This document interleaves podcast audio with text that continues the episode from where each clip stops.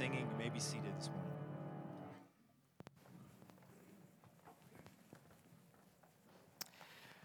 Well, t- today I'm excited to jump into a new teaching series. The teaching series that we'll be digging into is entitled Live Like Jesus. Live like Jesus. And I'm really excited about this topic and thought. You know, when you think about living like Jesus, it can be a little bit uh, overwhelming, it can be mind consuming, and a little bit uh, shocking to your system. How in the world am I going to live like Jesus? When we think about the New Testament and how Jesus lived his earthly life while he was here, there are a lot of things that jump into our mind of, of how Jesus was. Uh, some of those terms or words that jump into my mind right away is the word loving. Am I going to live like Jesus by being loving? You know, Jesus said in the Gospels he was encountering a really important aspect of be calling uh, for people to be like his disciples. And he said in John chapter 13, 34, he said, A new commandment I give you, that you love one another as I have loved you, that you also love one another. So here it is, living like Jesus, that we would do it by loving. Another word that came to my mind was the word forgiving. Forgiving like Jesus. You know, Paul would write to the church at Colossae and he would say, Forbearing one another forgiving one another. If any man have a quarrel against any, even as Christ forgave you, so also do ye. And so, if I'm going to truly live like Jesus, I have to be willing to forgive like Jesus forgave. Another word that came to my mind was the word holy. And this is truly where rubber meets the road. It's like, wow. If I'm going to be shaped and designed into the image of Jesus Christ, it is a pursuit of being set apart from the world and the distractions of the world and setting out to pursue to be holy like Jesus.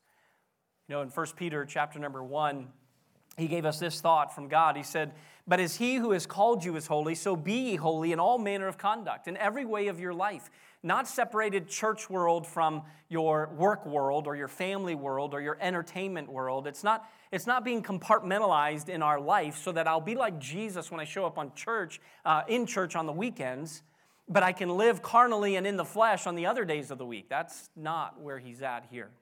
So, what he says here is that in every part of our life, in every manner of conduct, and then he says, Because it is written, Be holy, for I am holy. So, loving, forgiving, and holy, live like Jesus. Now, I know that in a crowd like this, there are words that are popping into your mind when I say, What does it mean? What does it look like to live like Jesus? So instead of raising our hand and calling on a bunch of you, and we take time to go through each and every one, I want everybody to put in their mind one word that you think of when you say, Live like Jesus. What does that look like? What does that mean? And then in the count of three, I want you to just share it with everybody. So you don't have to look at your neighbor. I'm not Rand. He doesn't, he puts people in weird positions, right? Rand Hummel. He's like, look at your neighbor and have a three minute conversation. You're like, I don't even like this guy. Why do I have to talk to him? All right? And that's usually your husband you're talking about, so that's not what we want to do. So, but on the count of three, just yell the word out that comes to your mind when I say live like Jesus. Okay, everybody got it in your mind? Here we go. One, two, three. Very good. Very good. So you know what it is. I can hear anything. I have a bad hearing anyway, so I don't know what anybody said today. But when we think of these words or we think of these thoughts, these character traits of living like Jesus, for the next three months, we're going to study this together. And we're going to encounter on Sunday mornings what it truly means and what it really looks like for us to truly live like Jesus. And so, as we launch today with this mission in mind to live like Jesus, we must start at the beginning. And so I want to invite you to take your Bibles to Luke chapter 2. Luke chapter 2. And if you don't have a Bible with you today, I think there's some extras there in the holder. And uh, feel free to grab one of those and to use one of those this morning uh, for some guidance as we will read together in just a moment. Now, understand that God loves you just the way that you are, but He loves you so much that He doesn't want you to stay there we talk often about being conformed into the image of Jesus Christ. We talk often about being convicted in our heart by God's work so that we can be shaped into the image of Jesus Christ. So God loves us for who we are, yes, but He never wants us to stay there. He wants us to grow, He wants us to be more like His Son. And today, if there's anybody even here that doesn't know Jesus Christ in a personal way, in a personal relationship, if you don't know Jesus that way yet, today can be that day that you begin to live like Jesus. Now, in Luke chapter number two is, is kind of our launch pad for this whole series. Now, you think Luke chapter number two, what comes to your mind? Say it out loud. The Christ, the birth of Christ, right? The announcement of the birth of Christ. We just came off of Christmas, and Luke 2 is where we always go. It's our reading. And that's there at the beginning. But as you get to the end part of Luke chapter number 2, Jesus is with his parents celebrating the Passover in Jerusalem. And then we hear this of Jesus growing and in his childhood. And so let's look at Luke chapter number 2. Follow along with me as I read, beginning in verse number 41. Now, his parents went to Jerusalem every year at the feast of the Passover. And when he was 12 years old, they went up to Jerusalem after the custom of the feast. And when they had fulfilled the days as they returned, the child Jesus tarried behind in Jerusalem, and Joseph and his mother knew not of it. But they, supposing him to have been in the company, went a day's journey, and they sought him among their kinsfolk and acquaintance. And when they found him not, they turned back again to Jerusalem, seeking him. And it came to pass that after three days they found him in the temple, sitting in the midst of the doctors or the teachers, both hearing them and asking them questions. And all that heard him, Jesus, they were astonished at his understanding and answers. And when they saw him, they were amazed. And his mother said unto him, Son, why hast thou thus dealt with us? Behold, thy father and I have sought thee sorrowing. And he said unto them, How is it that you sought me? Knew not, knew ye not that I must be about my father's business? And they understood not the saying which he spake unto them. And he went down with them and came to Nazareth and was subject unto them. But his mother, Mary, kept all of these things, all of these sayings in her heart. And Jesus increased in wisdom and stature and in favor with God and man. So today, we dig into this text, live like Jesus, and we start here at the very beginning, beginning to live like Jesus. Father, we want to pause to show our dependency on you. We do not want to endeavor into this text or into this time through your message without your words. We definitely don't want to speak words of man, but we want to speak from the Holy Spirit's truth. So govern our hearts today. I pray that as we sit there and we listen, may our hearts be open, may our ears be open to hearing your message and may we be moldable. May we be humbled so that if there's anything in our life that needs to be changed or challenged, that we would be willing to make those decisions today. Help us not to leave the same as we came this morning, but to be encouraged in your word and that we would take the next step to becoming more like your son Jesus. For it's in his name we pray this request. Amen. So let's, let's kind of set the stage here for, for where we're at in the context of of Jesus, Mary, and Joseph, what's going on in their life. And so, Joseph, Mary, and Jesus, they're in Jerusalem. They're celebrating the annual feast called the Passover. And as they've come into Jerusalem, it's going to be a week long celebration. And no doubt they are among thousands of people who have made the pilgrimage. They have traveled from all of their cities to come to Jerusalem to celebrate this Passover feast. There would have been a lot of noise and commotion going on in Jerusalem as there were businessmen who were selling some of the best unblemished lambs that they could find in order for people to be able to give this lamb to the priest as a sacrifice. Now remember, this had become a business at this point. And in the life of Christ in ministry, he would even show up at the temple where there were money changers who had made this Passover a very big money business opportunity. And so, as a child at 12 years old, the business had already started booming. People are selling lambs and sheep to people to be able to use. And Joseph, probably no doubt, is one of those investors and buyers. And so, as a family, they would find an unblemished lamb that they could give to the priest and give as the sacrifice. The beggars are scattered throughout the city. They have decked themselves with their best ragged clothes possible so that they could get just one more penny in their begging to all of the newcomers into the city. Jesus, as a 12 year old boy, he looks around the scene and sees such commotion. And even as he would see the priest slit the throat of the lamb and give as a sacrifice, no doubt as a 12 year old son, he realizes that he one day will be that perfect Lamb of God who will shed his blood to give a life and ransom for all mankind. And so, as this scene takes place, Mary and Joseph have done what is responsible for them as they have together as a family celebrated the Passover. Now, our text picks up today and where we began reading in verse 41. It picks up that everything has been accomplished with this annual feast, and the Passover is coming to an end, and now it's time for the families to head back to their cities, to their hometowns. So Joseph, Mary, and the whole entourage of family members are traveling back to Nazareth together. And when we pick up in our text, they're headed out, out of Jerusalem on the streets and going back to Nazareth. Now, Joseph and Mary, as well as Jesus, exhibit something very crucial and key throughout this passage that we will use all throughout this series for the next three months live like Jesus. Three simple words, and we're going to look at that in this text together. So, first of all, at the very root, what does living like Jesus look like? Number one, be intentional. Be intentional.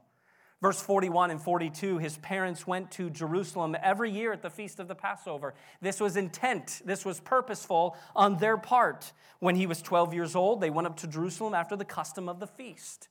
You see, Joseph and Mary were righteous parents as they took Jesus to worship during the Passover feast. And we see their devotion and their level of commitment. This was very intentional. They are going to see this setting of a good example to Jesus as well as to their many other kids. And this is going to be very purposeful in what they do. Somebody once said, if we don't teach our children to follow Christ, the world will teach them not to. How important that is, is that we are purposeful and intentional in what we set as an example in our home and in our families. They follow, the children will follow our example that we set with the priorities, our purposes, and what we put our heart intent to. What we emphasize, what we love, what we cherish, they will do the same. We need to make God a priority in our home. We need to make God a priority in our life so that the generation behind us see that example and so that they see that God is important to us. In verse number 43, it says, And when they had fulfilled the days, now, most people would have stayed for only part of the eight day celebration. Some would have come in, done their duty, done their part, and then headed out so that they could find it back to normal life. But Joseph and Mary stayed the entire time. And we can all tend to make excuses, plenty of excuses of why we want to do what we need to do within our timeline and our time frame, and that that's really important to us. And the excuses come in a lot of different ways. It's, it's the emphasis that we place on our life of what is really important. We all tend to make excuses as to why we don't emphasize the right things in our homes, why we don't emphasize the right things in our families, why those don't become part of our focus in our marriages. And it's all a part of distractions. We know what distractions look like. Distractions take our focus off of what is important and put them on immaterial things. And the distractions outside elements are, are, are, very rampant in our life. And if we're not careful and taking close account of them and evaluating them constantly, even good things can become bad things when they become distracting things from what is important in our homes, our families, and our marriages. Some of those things are like other people's expectations. We, we think that we have to do A, B, and C because that's what's expected of us, and people are looking to us to do that. And so we have to go here and go there and do that and do this, all because of other people's expectations. Sometimes it's the, the pressures that we have at our workplace, or pressures in our school, or pressures in the commitments that we have made. Maybe the distractions come at just a lack of of knowledge or a lack of resources. And so, dads, we say, Well, I don't really know how to teach my kids to, to memorize scripture. I don't know how to lead my family in devotions. And we say, I lack the knowledge or the resource. But that's where a church family comes together and we say, Here's a resource, or here's how we do it, and, and this is the priority we place. And so, those things that are lack of resources or lack of knowledge, how do I have a godly marriage? We read on it and we study and we ask questions and we grow together. How do I have a strong marriage? How do I, how do I better my parenting skills? How do I grow with my kids? And how do I develop better parenting guidance in my life? Uh, how do I uh, uh how do I increase in my knowledge of the scriptures? How, where, what am I going to turn to? And, and by the way, this Wednesday, we're launching our discipleship program, our discipleship ministry, this new phase. Whereas we just had 25, 30 people completed a phase, and now they're ready to disciple others. And we've got about six or seven that have signed up, requested. And so some of them are launching next Wednesday, some next Sunday night. And if that's you and you say, I'd love for somebody to just pour into me some, some understanding and knowledge of Scripture and biblical truths and biblical character traits, then fill out a card at the update card there in the, in the, in the holder and just put your name and say, I'd like to be involved in discipleship. And we'll partner you up and we'll help you to learn and to grow. So we can't use that distraction that says, I'm, I'm limited on my resource, I'm limited on my knowledge, because anybody who really wants to grow will do what it takes to learn to grow so that they become stronger and better and more intentional. Sometimes we say, I've got too much going on, I'm too busy, too worn out, and ultimately we're too entertained, and that becomes a distraction.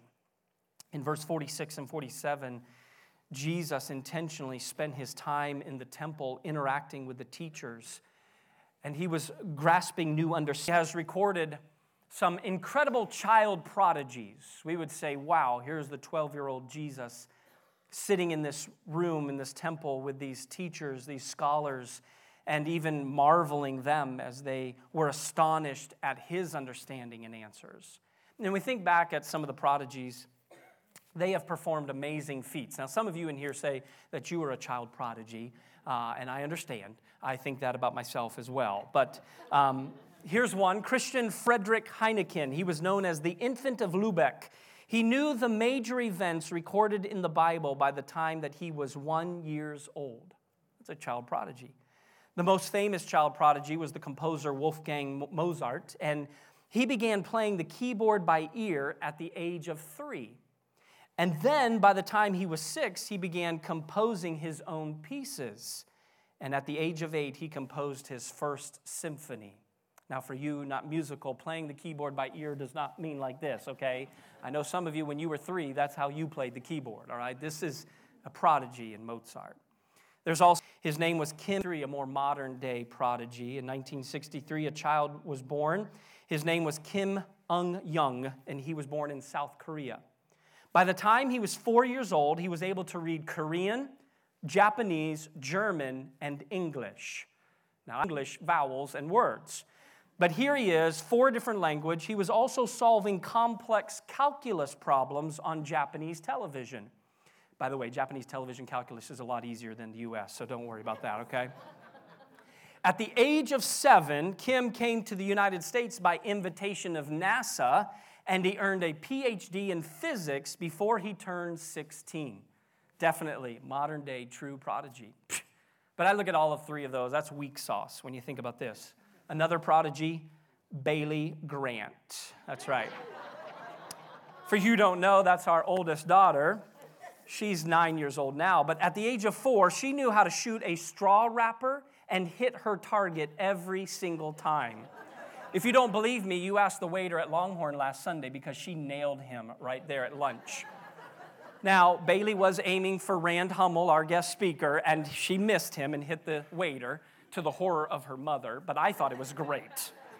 Because at that moment, it wasn't dad's fault anymore, it was Rand Hummel's fault because he shot her first, all right? No matter the comprehension and knowledge and experience that they can bring compiled and combined together, they are pale in comparison to the 12 year old Jesus Christ, God incarnate, for he was a wise, developed young man. And he was intentional with his time in the so be intentional with your parenting. Pray together with your kids worship together. When you have your kids in here sit with them and worship together with them hey, hey teach them how to take notes. We've got notes online parkwaybaptist.org click on that. You can do it digitally. We put handouts in the bulletin every week. You can follow along. One of the things that Natalie is doing in developing Bailey in Brooklyn is that on Sunday nights when they're in the service together, she's teaching them singing, she's teaching them harmonizing, uh, how to harmonize, she's teaching them taking notes. This is a part of worshiping together as a family. That's a very important parental responsibility of being intentional.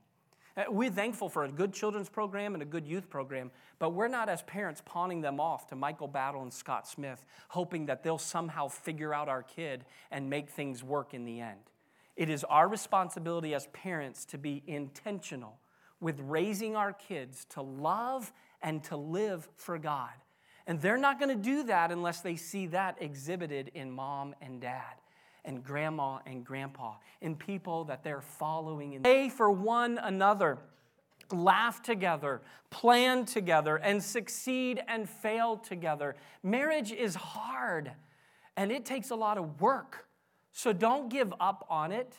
Every day that you wake is a God given grace moment for you to invest in that marriage. Hold yourself before God and man that you would love, honor, and cherish through thick and thin, through good and bad, through health and sickness. And that is your partner in life. And life gets pretty stinking hard at times. But you have to be willing to say, This is not my enemy. This is the one God has blessed me with. And so be intentional in your marriage. That means work at it. Learn how you can laugh together. Laugh at yourself. That makes it a lot easier so that your spouse has something to laugh at.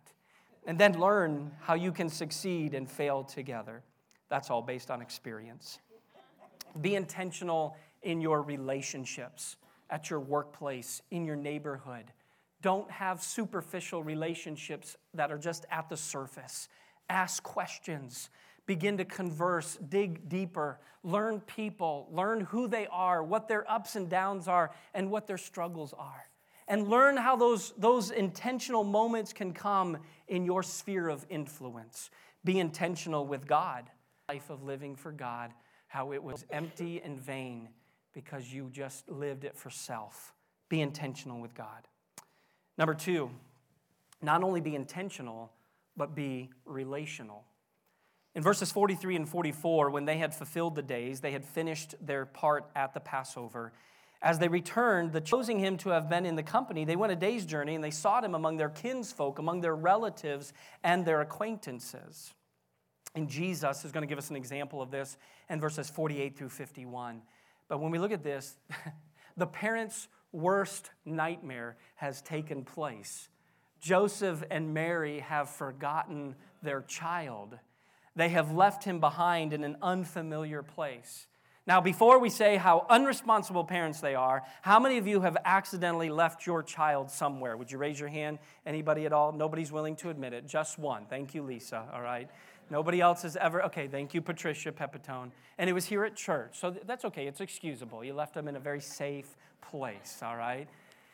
So that happens at times. We lose track of our child or we forget them somewhere. We've never done that because we love our kids. But, um, you know, some people just, they do. So, um, but, but when you think about that moment, think about what Joseph and Mary were facing.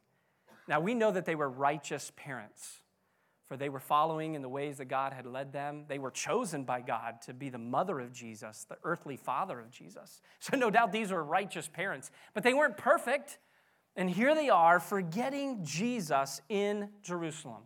You know very well that they were quietly blaming each other in their minds, right? You think of Joseph, God. What has she done? How is this even possible? Who does that? If there's one rule, it is make sure that the Savior is in the caravan. Joseph, no doubt, is just intense in his thinking toward Mary.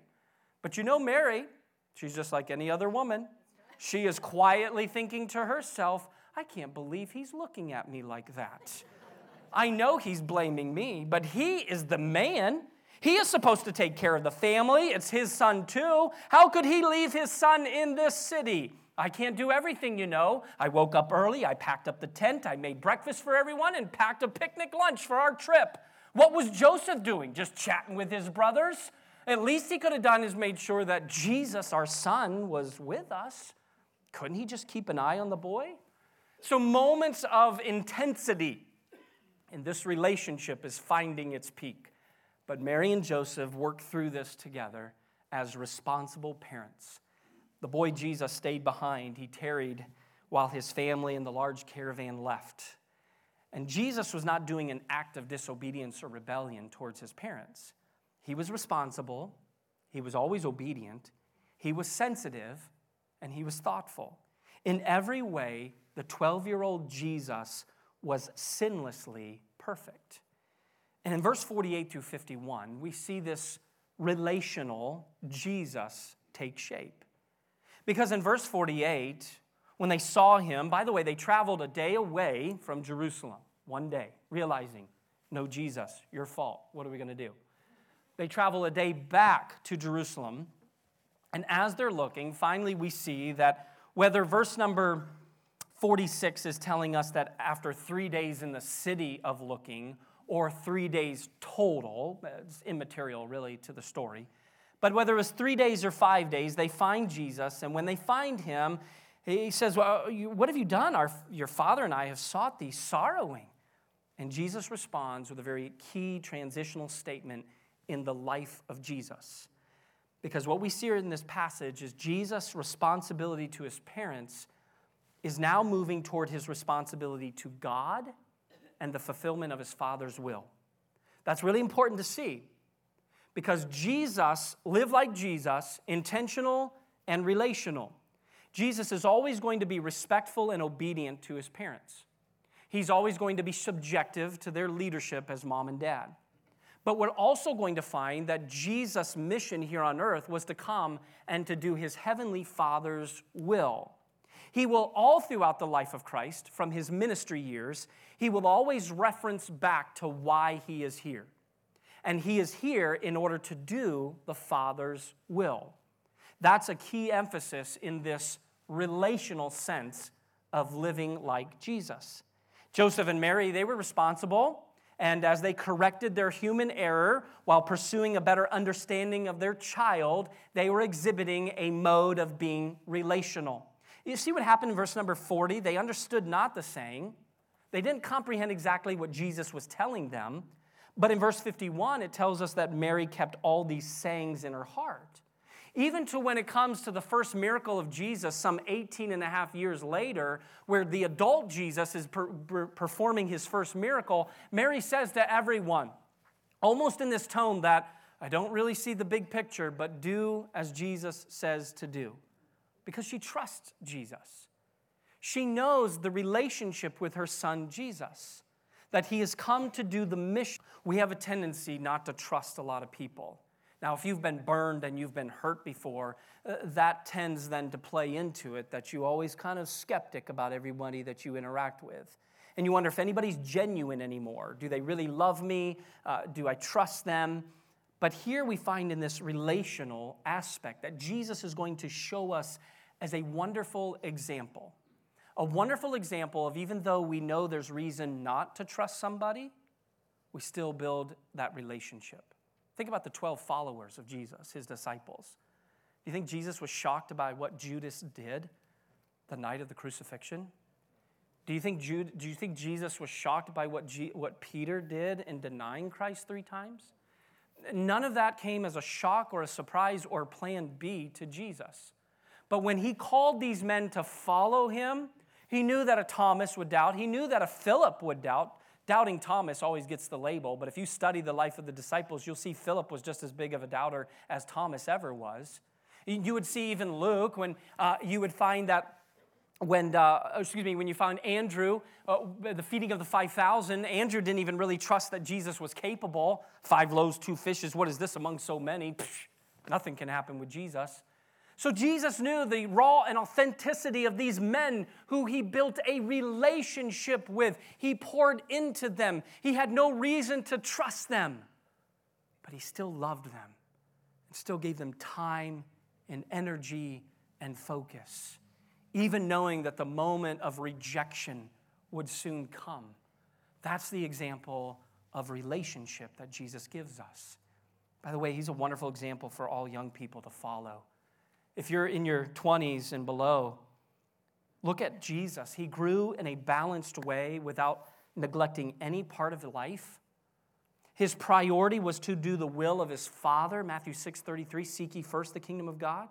He knew how to listen, verse 46, and how to ask the right questions. He learned how to work, and he was obedient to his parents. And by the way, whatever age bracket you're in, those are good examples for all of us. Some of you in here struggle with asking questions, not questioning authority, but asking questions. Sometimes the focus is so much on you that it just doesn't matter what other people say. It doesn't matter what other people are facing. It doesn't really matter their experience. It doesn't matter what they offer because it's all about you, your security or insecurity. And so we all need to learn how to be more relational. Relationship is a crucial part of Parkway, it's part of our DNA, it's part of our culture. See, we need to build relationships with people outside of these four walls. We need to look for people that we can build these relationships and partnerships with. For relational ministry to be most effective, we need to serve together and minister together. We need to get out into our community and be the hands and the feet of Jesus.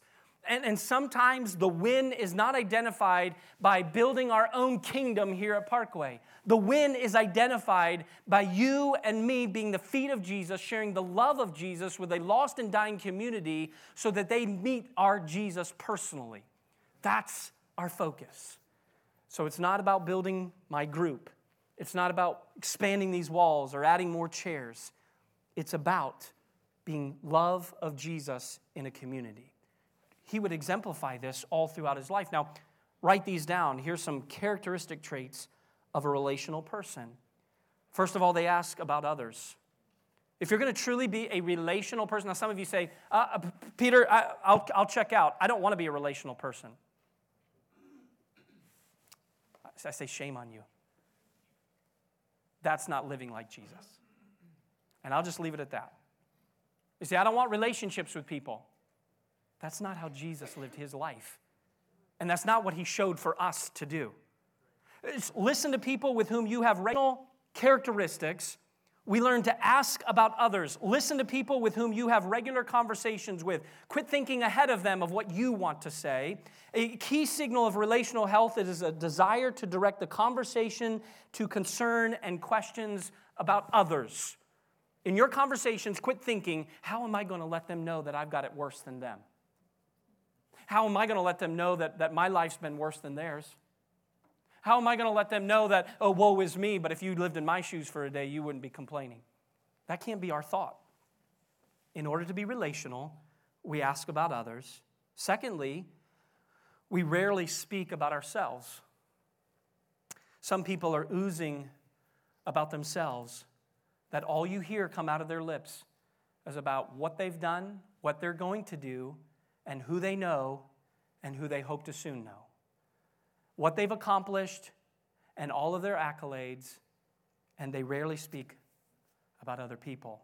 So, the characteristic trait of a relational person is that they ask about others, they rarely speak about themselves, and then they're intentional about relationships. There's that word again. That they're intentional about relationships. And then, number four, they're not usually defensive. They're not defensive, and they constantly seek input from outside sources. Be a learner. Read. Have conversations with others who have gone before you. Uh, do what you can to learn from others. Listen to podcasts. Uh, uh, read articles. Find topics that interest you in order that you can consistently, constantly seek input being poured into your life. Number three, and we're done. Jesus gives this example, as well as Joseph and Mary, to be missional. If I'm going to live like Jesus, I need to be intentional, relational, and missional. Now, Joseph and Mary, they, they practically lost Jesus, but they didn't stop until they found him again. They responded with parental care, they responded with urgency, they responded with love. Now, when you think about our lives, do we live with a mission? Do we live with this care? Do we live with this urgency? Do we live with this love? Joseph and Mary had a new mission. It wasn't to get home to Nazareth, that was what they had hoped for. But now their mission was to find their lost son, Jesus. So now they were on track with urgency, love, and care. We all have a mission that God has equipped us for. And we have to be eager and ready to. Our mission here is at Parkway. If everything, we saw this quote this week as a team as we're studying our core values and our mission statement and what's important here at Parkway. And the quote that the author says is if, if everything is important, nothing is important. Somebody says, What's your favorite ice cream? Ah, I love all of them. Well, then you don't have a favorite ice cream. Because if everything is important, nothing stands out as being important. Well, what's your favorite pizza topping? I'll take it all. I love it all. Well, then you don't have a favorite pizza topping because everything is important, therefore, nothing is important. And we look at that with our lives. We try to say that everything is important. If it's in front of me, it's important. But no, God wants to fine tune your focus. God wants to chisel away the distractions that are keeping you, though they may be good things, they're holding you back from fulfilling the mission that God has called you to do. By the way, a mission that only you can do that maybe God hasn't equipped somebody else to do. So we have to know what that is, identify that, and say, God, you've equipped me for this. You're gonna, you, you want me to be connected with that, to this mission. By the way, remember what Paul wrote to Timothy? In the second letter, he wrote in chapter 1 Who hath saved us, speaking of God saving us, and called us with a holy calling not according to our works, but according to his own purpose and grace, which was given us in Christ Jesus before the world began. Wow. you want to find your true identity, your worth, and your calling? Say, God, what have you equipped me to do that was even happening through Jesus Christ before this world even began? What did you say Peter Grant's mission would be? Because if I fall short of following after that, God, I've missed the mark. We may be able to say, look at all that I've accomplished, but if we're missing out on God's mission, we're totally missing the mark. Because if everything is important, nothing is important. Now, Jesus grew with his mission, and his mission was to seek and to save the lost. And so, people who hear about this mission and they may be objective to Christ because for the very first time they're trying to see really that I have a need in my life. You're saying that, that I need Jesus to be my, my Savior and to be my Lord. And so sometimes people need time to comprehend God's love, for them to realize that God demonstrated his love toward us and that while we were yet sinners, Christ died for us. That's love. We also know that God so loved the world that he gave his only begotten. So you cannot, you cannot find a greater love than the love of God who sent his son Jesus Christ to die in your place for our sins.